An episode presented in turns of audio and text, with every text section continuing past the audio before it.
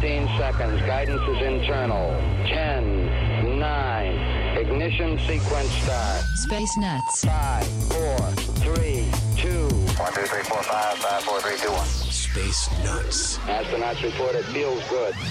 Hello once again, and thank you as always for joining us on the Space Nuts podcast. My name's Andrew Dunkley, your host, and with me is Professor Fred Watson, astronomer at large. Hello, Fred. Hi, Andrew. How are you doing in Dusty Dubbo? Very, very dusty, very, very windy, very, very dry, very, very nasty. Um, I got, got in the car the other day after one particular dust storm and I went to clean the windscreen and I, I usually hit the washers first and then the wipers. And I did it the wrong way around and you should have, it just went, and then I hit it with the water, and this big mudslide went down my windscreen. It was terrible.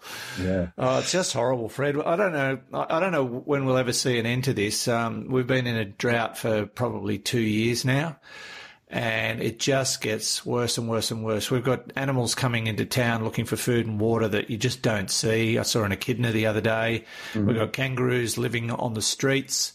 Mm-hmm. In some uh, parts of town, where, where you know, I wouldn't be surprised if soon we start seeing emus and maybe some camels because they're they're running out of things to eat and drink. So mm-hmm. they they tend to move to wherever the green grass is. And look, there isn't much of that here. But uh, it's just a real mess here at the moment, and uh, everyone's struggling. It's it's really um, um, depleting the economic movement of the town. How's um, the Western Plains Zoo coping? Uh, they, they, well, the, the other thing that's um, sort of hurting us is, is tourism. We're just not getting people coming out here. Yeah. And so the zoos numbers are down, tourism numbers are down significantly this, this summer. And it, it just all adds up to one big um, pile of um, doo doo. It's, it's not. It's not a nice place to be at the moment, and I would never say that about where I live. I've been here 25 years and I love it, but right now it's just like something out of um, a, an apocalyptic movie. It, uh, you look at the sky, and just about every other day it's orange. If it's not orange, it's it's sort of blue with smoke from the fires. Uh, I, you know, we, we have probably one clear day a week, and that's become normal this summer. And add, adding to that, uh, the number of temperatures over 40 degrees Celsius.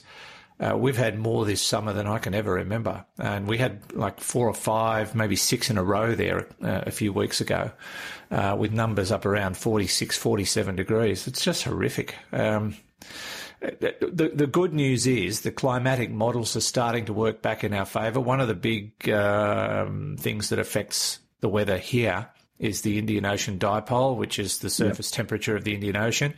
And for a, for a while there, it was like four degrees above average, which is, you know, means dry weather. And that has just in the last couple of weeks plummeted back to normal, which means we may start to see normal weather conditions return. And, and that's been evidenced a bit with some uh, specks of rain here and there. But where you know it's so dry, uh, you get one frontal system through, and you just get this big wall of dust that hits you like a, I don't know, just a brick wall. It's um, it's it's just impossible to try and describe it to people. And then you show them the photos, and they go, "Oh my gosh, Yeah. how did you get through that? You just got to. You just got to. But it's getting into the air conditioning. It's getting into houses. It's getting into car uh, systems. It gets into your eyes, your throat, your nose. Uh, it gets all through your hair. It's um, it's just. I don't, honestly, I don't remember any other year like this. I've seen dust storms before. I've seen locust plagues. I've seen, you know, I've seen it all out here. This is the true country. But um, this year they've kind of thrown it all together. Even the locusts are complaining. So it's pretty hideous. Yeah. Well, we all know why it's happening. Yes, we do. Yes, we do. And yet there are still those who deny it. Yes, Um, but are, I think the evidence is far beyond reasonable now. Let's get on to some more. Um, yes. On that happy note. let's get into stuff that's not of this world. Let's say. Uh, and, and, and the focus today is on Australia because we've got uh, three stories about um, uh, Australian astronomical situations or events or um, even awards.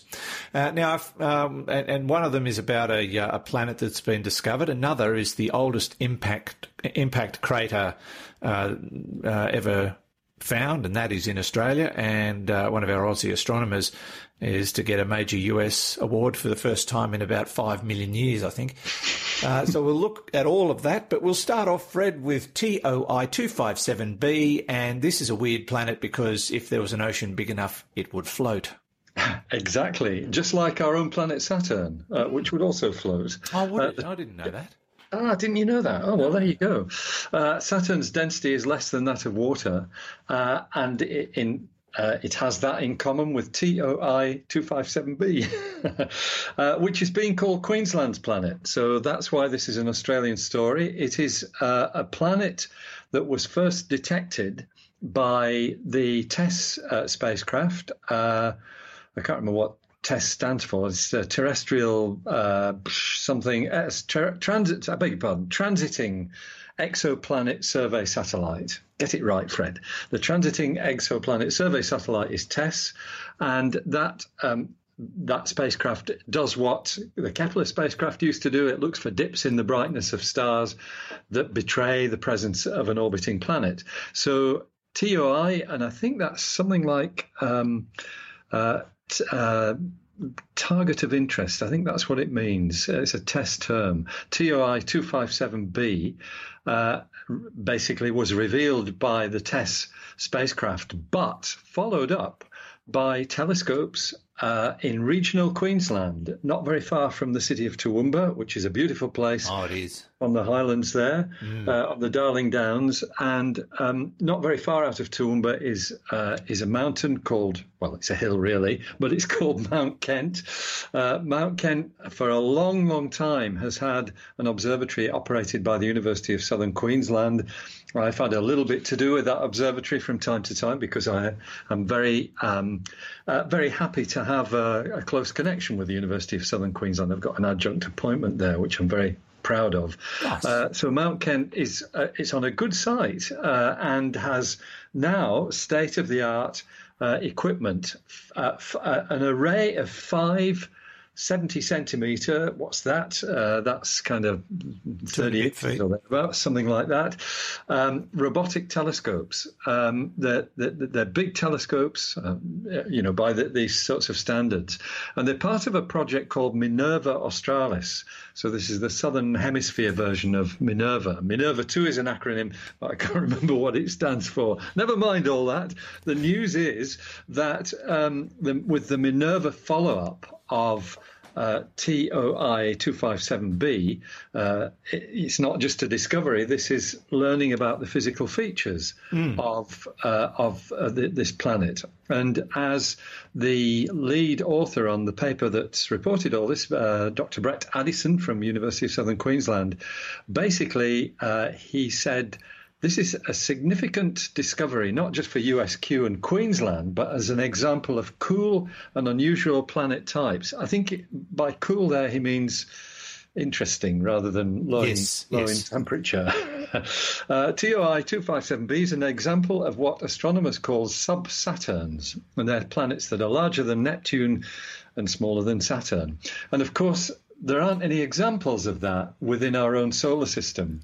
Uh, uh, it's uh, as as um, Brett says, the universe is a quirky and diverse place mm. with broad classes of planets such as sub-Saturns, super Earths, and mini Neptunes that we don't have here at home. Uh, warm sub-Saturns like TOI 257b are rare among the currently known exoplanets. And that's true, actually, of, of all these slightly odd things, the super Earths and the and the mini Neptunes. They, these are fairly rare categories. So that the, the two categories of planet that we find in our own solar system, which are uh, basically rock, small rocky planets and large gas planets, uh, they are really the commonest classes of planets that we find uh, out there in space. And things that don't quite fit into that, whilst they exist, are rare. And so TOI, TOI 257b is one example of one of these rarities. So this is, you know, it's a great story. It's great news. The fact that we now know its density is less than that of water, that marks it out as being something pretty interesting. Yeah. Um, but there's more to come, I think, Andrew, because um, the authors of this paper suggest that their data shows strong evidence for a second planet in the system, TOI 257c. Yes, that's right, and they hope to confirm that uh, within this year. So uh, we will, um, you know, we'll hear more about uh, this. I'm, I'm, sure from University of Southern Queensland. As I said, it's a great Australian story. Um, the, uh, the, the two more comments uh, made by the authors of this paper: uh, the the cloud tops of this planet are not um, particularly cool. They reach at least 1300 degrees Celsius, uh, which is certainly more than the cloud tops of the Earth. So it's Yeah. probably not that um, habitable a place. Um, and there's an in joke here as well. It may be a Queenslander, but forget calling it Planet Maroon. The, the maroon's the colour of Queensland. Is it? It's one of these silly sporting things, isn't it? Yes, yeah, maroon is the official sporting colour of Queensland. Oh, thank you yeah, and sky blue is the uh, official sporting colour of New South Wales. Wales, yeah. so that, yes. forget forget calling it Planet Maroon. It can only be officially named, uh, as can all bodies in the in the universe, by the International Astronomical Union. Probably most of the universe doesn't know about that, but um, certainly on Earth, uh, the International Astronomical Union is the place where things get named. Well, to be honest, if the Queenslanders were going to give a planet a name, it wouldn't be Maroon, it would be Wally or something like that, named after their most famous footballers. There you go. I'm pretty sure. Yes. Uh, now, there's another twist to this little story, is there not? Or am I getting it mixed up with Oh, another story we yet to do? Well, one of the one of my colleagues at USQ, uh, whose name is Jonti Horner, a fantastic science communicator himself. I often hear him on the radio. Uh, his mother is one of our fans. Hey, hello, Mrs. Jonti. yes, uh, well, that's right. And she, but she lives. She lives on the Isle of Skye in Oh, Western wow. Scotland, which is an absolutely enchanting place, uh, uh, especially when it's not raining. It, of course, the west of Scotland is traditionally a, a wet part of the world, Hmm. but Skye is lovely. And so, uh, to be honest, um, I think you would be well advised, Andrew, to be envious of uh, Jonti's mum on the Isle of Skye. Well, if she's Given getting rain, I am envious. Yeah, given what you're putting up with every day. Yes, indeed. Uh, we are quite the opposite at the present time. That's right. Well, that's wonderful. All right. Um, so maybe more to learn from the Minerva program in uh, in Queensland. This is Space Nuts with Andrew Dunkley and Fred Watson. Zero G, and I feel fine. Space Nuts. Now, Fred, um, I'm pleased to say that our numbers on YouTube are rising rapidly, and I uh, I can see we're not we're not at a thousand yet, but I, I would envisage by next week we probably will have tipped the scale. Way. Uh, but we're we're moving up rapidly. So uh, if you would like to follow us uh, and subscribe on our YouTube channel, you can do so by just uh, doing a search for Space Nuts on YouTube. I think you'll also find a really old, terrible sci-fi movie named Space Nuts too if you search in the wrong place. But uh, YouTube.com slash C slash Space Nuts, you'll find us and subscribe, and you can listen to everything, everything there. Um, Including the the movie. yeah, including the, um, but, uh, but not the um, bonus material. That's available via Patreon. We'll talk about that later. But uh, YouTube, we're we're ever ever more encroaching on the um, on the on the 1000, which is fantastic. Now, um, uh, keeping the Australian flavour of this week's podcast uh, going, uh, Fred, there's a, a, a place called Yarrabubba. It's an impact uh, site in Western Australia, and they now think it's the oldest impact site on Earth, which is rather fascinating. That's right. Uh, and in fact, uh, you know, it's the, the dating that has been done on this on this impact site, and um, by that I mean dating of the rocks, not dating of people, uh, has um, has a, a really staggering precision. I'm really impressed with the results that are coming from this. Uh, so, um, uh, Yarrabubba, it's in Western Australia. Uh, pretty well central in the state of Western Australia. I don't know. I would guess you know, several, uh, probably eight or nine hundred kilometres from Perth. Uh, probably not that far, actually, from the uh, Murchison station where the square kilometre array is being built. Uh, so, in that neck of the woods. And of course, that. is an extremely stable landscape geologically. It is Um, quite ancient. Uh, landscape, that's and right. for those who are unaware um, that, that may live beyond our shores, Western Australia probably takes up around one third of the continental uh, mass of Australia. It is Yeah. a huge state, massive Yeah. state. and and a lot of it is you know really stable and ancient pieces of Earth's crust. Um, we find, for example, in uh, further north than w- w- where we're talking about now, we find rocks that probably bear the evidence of the very first life that formed on Earth. These are these uh, microbial uh, mats called stromatolites.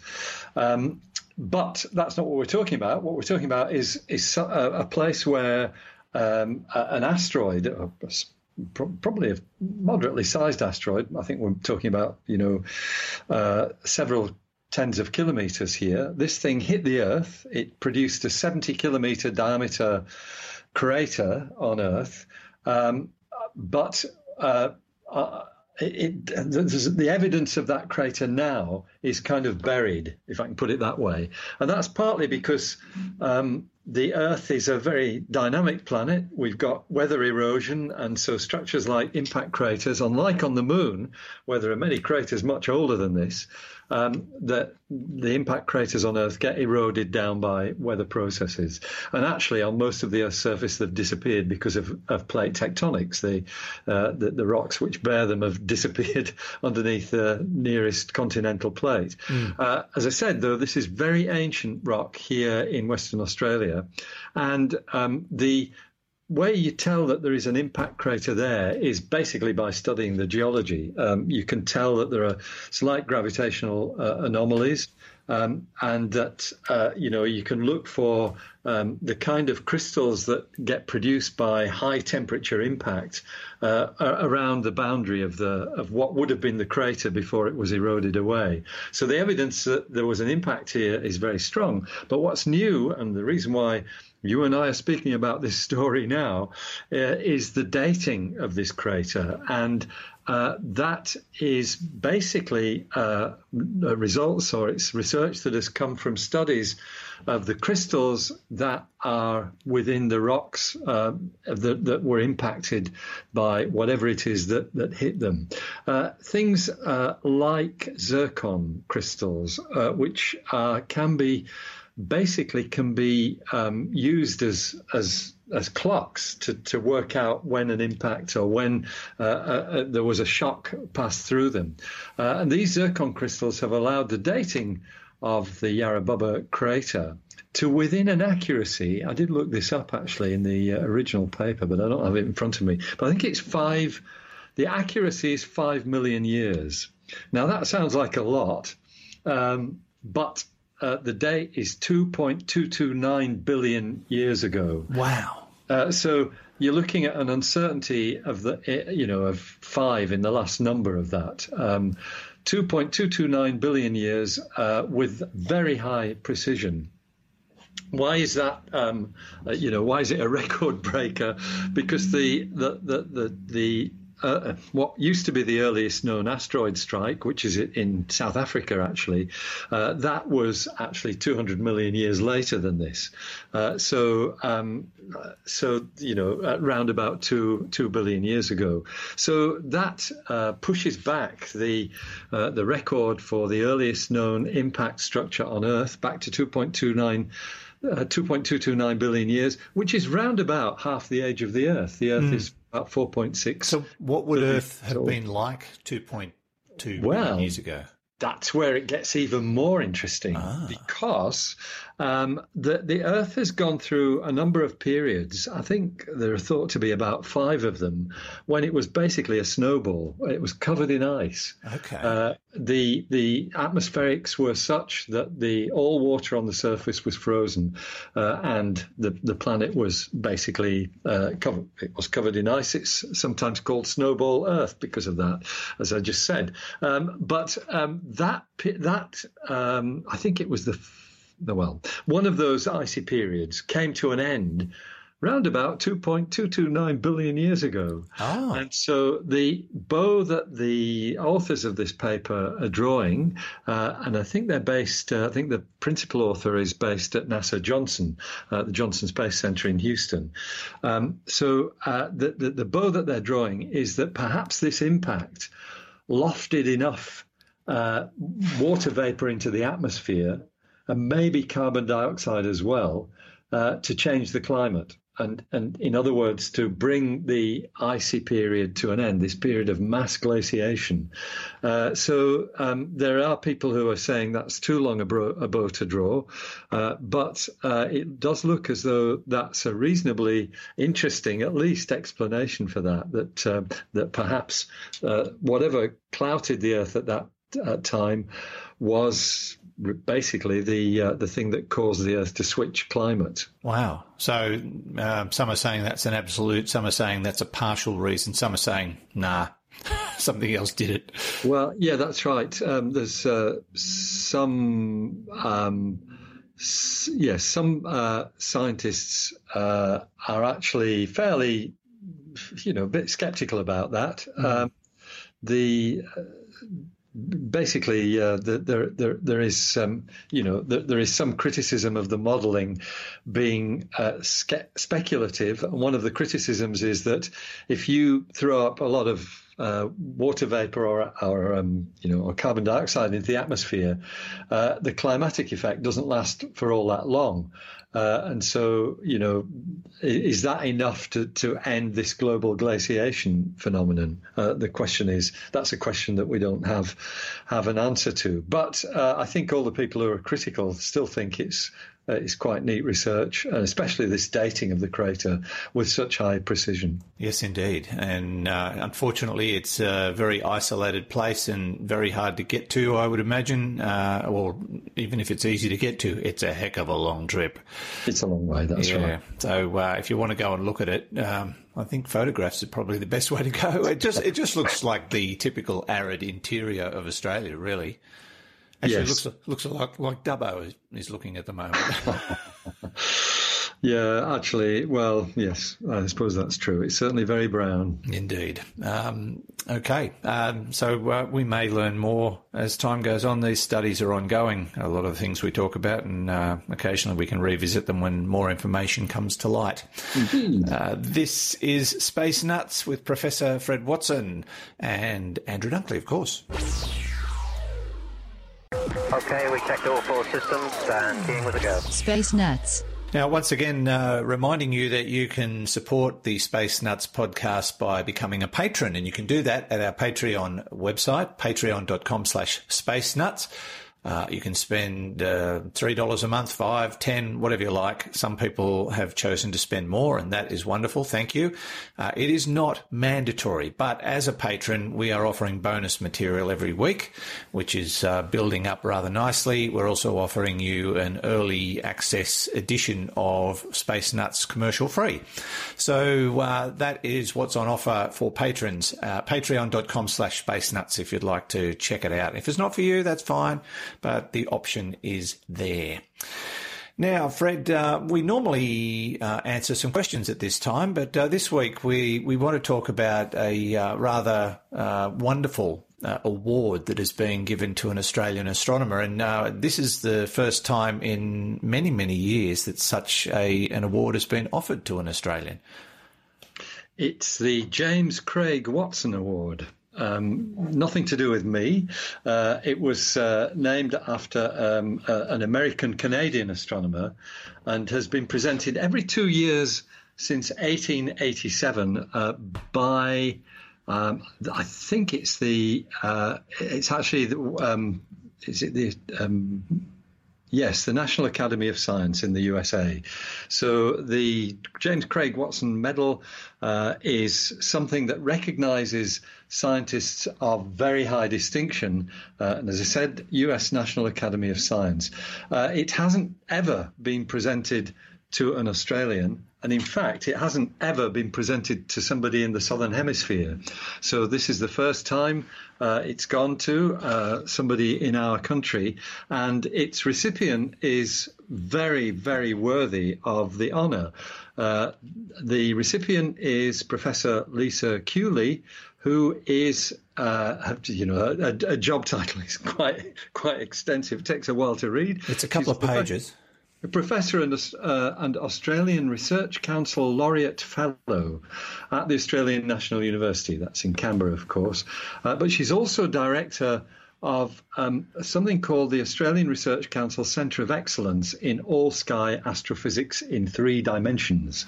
It's usually known as Astro 3D. I've had a fair bit to do with Astro 3D on and off over the years that it has uh, existed, uh, but Lisa directs it. And what this is all about, so uh, All Sky Astrophysics in 3D, of course, is basically looking at the whole sky, but with the additional dimension of distance in there. Uh, and that doesn't just mean the distance is two objects, it means galaxies as well. Mm. Um, so what she's done, uh, and, and Lisa has a whole, uh, you know, track record of, of awards and uh, fellowships, um, but she is uh, an established world leader uh, in the theoretical modelling and observation of star forming and active galaxies.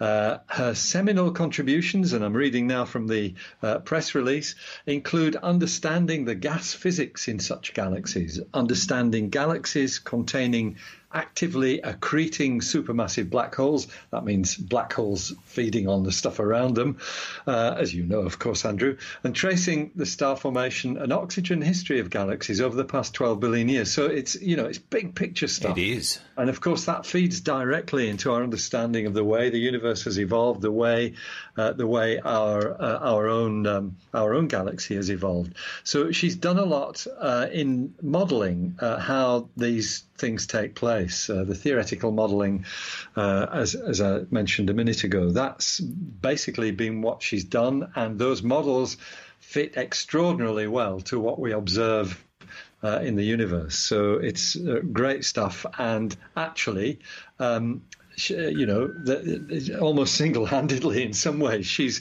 she's transformed uh, the field.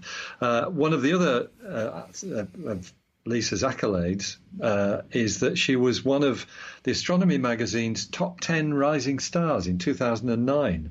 And she appeared on national documentaries for the Discovery Channel and the National Geographic Channel. So this is a person whose uh, whose trajectory has been very steeply upwards, and I'm really not surprised that she has received this medal. But it is delightful that she, you know, becomes the first um, person in our hemisphere to get it, especially because one of her passions of course, is you know uh, women in STEM and similar educational activities. It's bringing uh, the kind of science that we do to as broad and as a, as diverse uh, a, a, an audience as possible, and to encourage people from all backgrounds uh, uh, and all ranges of diversity uh, to come in and become scientists themselves. So she's really an inspiring uh, figure in uh, in Australian astronomy. Now, question without notice: It's the James Craig Watson Award.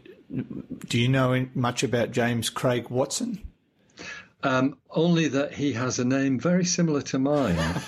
Uh, I have a son called James Watson. Oh, um, yes, you I, do. Yes, I do. I should have checked up on that uh, because I don't actually know what uh, James Craig Watson uh, did. Uh, he, as, as I mentioned, he's an American Canadian astronomer. To uh, basically to uh, set up a bequest of an award, you need to be fairly well heeled. A lot well, of that's, astronomers that's why I, I brought it up because I thought yeah. you, know, this is an award that comes with um, you know a couple of dollars attached to it. Yeah, seven dollars fifty, and it. Um, yeah, it, those US dollars or Australian dollars? Probably yeah. US dollars. Uh, but uh, yeah, I, I, wondered where he amassed his fortune. So um, I will try and check up on that, mm, Andrew. Yeah, but uh, yeah, uh, uh, obviously a, a, a, a, very successful man in his time, and we're talking like you know, um, middle of the 1800s, basically, when he was around doing his thing. Uh, and um, yeah, highly successful. So uh, yeah, what a great Okay. award and what great success for her. So I've now followed up on your question. That's Can what- answer it. That's, that's an old radio trick called padding. Yeah, yeah, well done. Let me, um, because the press release actually has a note about the James Craig Watson Medal, which is very nice. Handy. It is handy. Um, the James Craig Watson Medal is presented every two years for outstanding contributions to the science of astronomy and carries with it a gold plated bronze medal, Ooh. a $25,000 prize, never mind this, this $7.50, Andrew, and $50,000 to support the recipient's research. Uh, the Watson Medal was established by uh, NAS member um, and prolific Canadian American astronomer James Craig Watson. Watson is credited with discovering 22 asteroids in his lifetime. He published many articles and wrote a popular treatise on comets in 1861 and theoretically in uh, theoretical astronomy in 1868. Isn't that wonderful? Yeah, a notable a notable person, and what a great name! I do like that that surname he's got there. yeah, funny that. Yeah. All right, uh, that is wonderful news. Uh, we'll get back to questions next week. We just thought we needed to um, uh, recognise such a great achievement from uh, someone who's obviously very, very passionate like you, Fred, but uh, has um, has really uh, made some inroads into some of those areas, those those massive areas of astronomy that we so often talk about. So uh, That's right. What a, Exactly. what a, what a great effort. Um, and that'll wrap us up for another week. Uh, I will remind people, however, that you can visit the Space Nuts shop uh, at our website, bitesz.com slash space nuts, and pick yourself up a, uh, a t-shirt or maybe a book. There's a couple of nice books there by one Professor Fred Watson uh, and some other joker. But uh, yeah, have a look and um, if uh, There's one about golf there, isn't there? yeah, uh, Five Irons Don't Float was one of my experimental books. I, I wrote this um, tongue-in-cheek sports psychology book just for fun. Uh, it took me about an hour and a half to write it, um, but it, but it, it, it's based on um, my gathering of knowledge through um, stories I've done on sports psychology and a lot of books I've read on sports psychology, particularly focusing on golf and how to think and how not to lose your mud playing the game.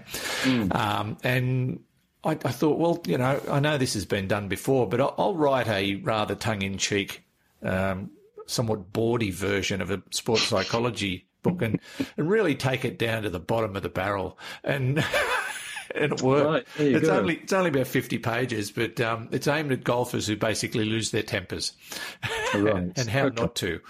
Um, sadly, as the author, it didn't work for me, but it'll work for somebody. no, it was just fun. It was an experiment to see how I go publishing an ebook, and um, yeah, um, I just wanted to do that and see if the process was worth pursuing. And uh, yeah, it turned out all right. Um, and and the, the cover is uh, my five iron sitting at the bottom of a lake. Righto. Yeah. Which is what the planet Saturn wouldn't do. Yes, exactly. or planet TOI two five seven B. That's the one, yes. All right. Thank you, Fred. As always, it's been a great pleasure and lots of fun. Yeah, no no worries, Andrew, and we'll speak again soon. We will indeed. Catch you next week. And from me, Andrew Dunkley, thanks again. Uh, if uh, you're a patron, we've got some bonus material coming up for you very soon on our Patreon account. Otherwise, we'll catch up with you next week on another edition of Space Nuts. Space Nuts. You've been listening to the Space Nuts podcast. Mission complete, Houston. Available at Apple Podcasts, Google Podcasts, Spotify, iHeartRadio, or your favorite podcast player. You can also stream on demand at bitesz.com. This has been another quality podcast production from bitesz.com.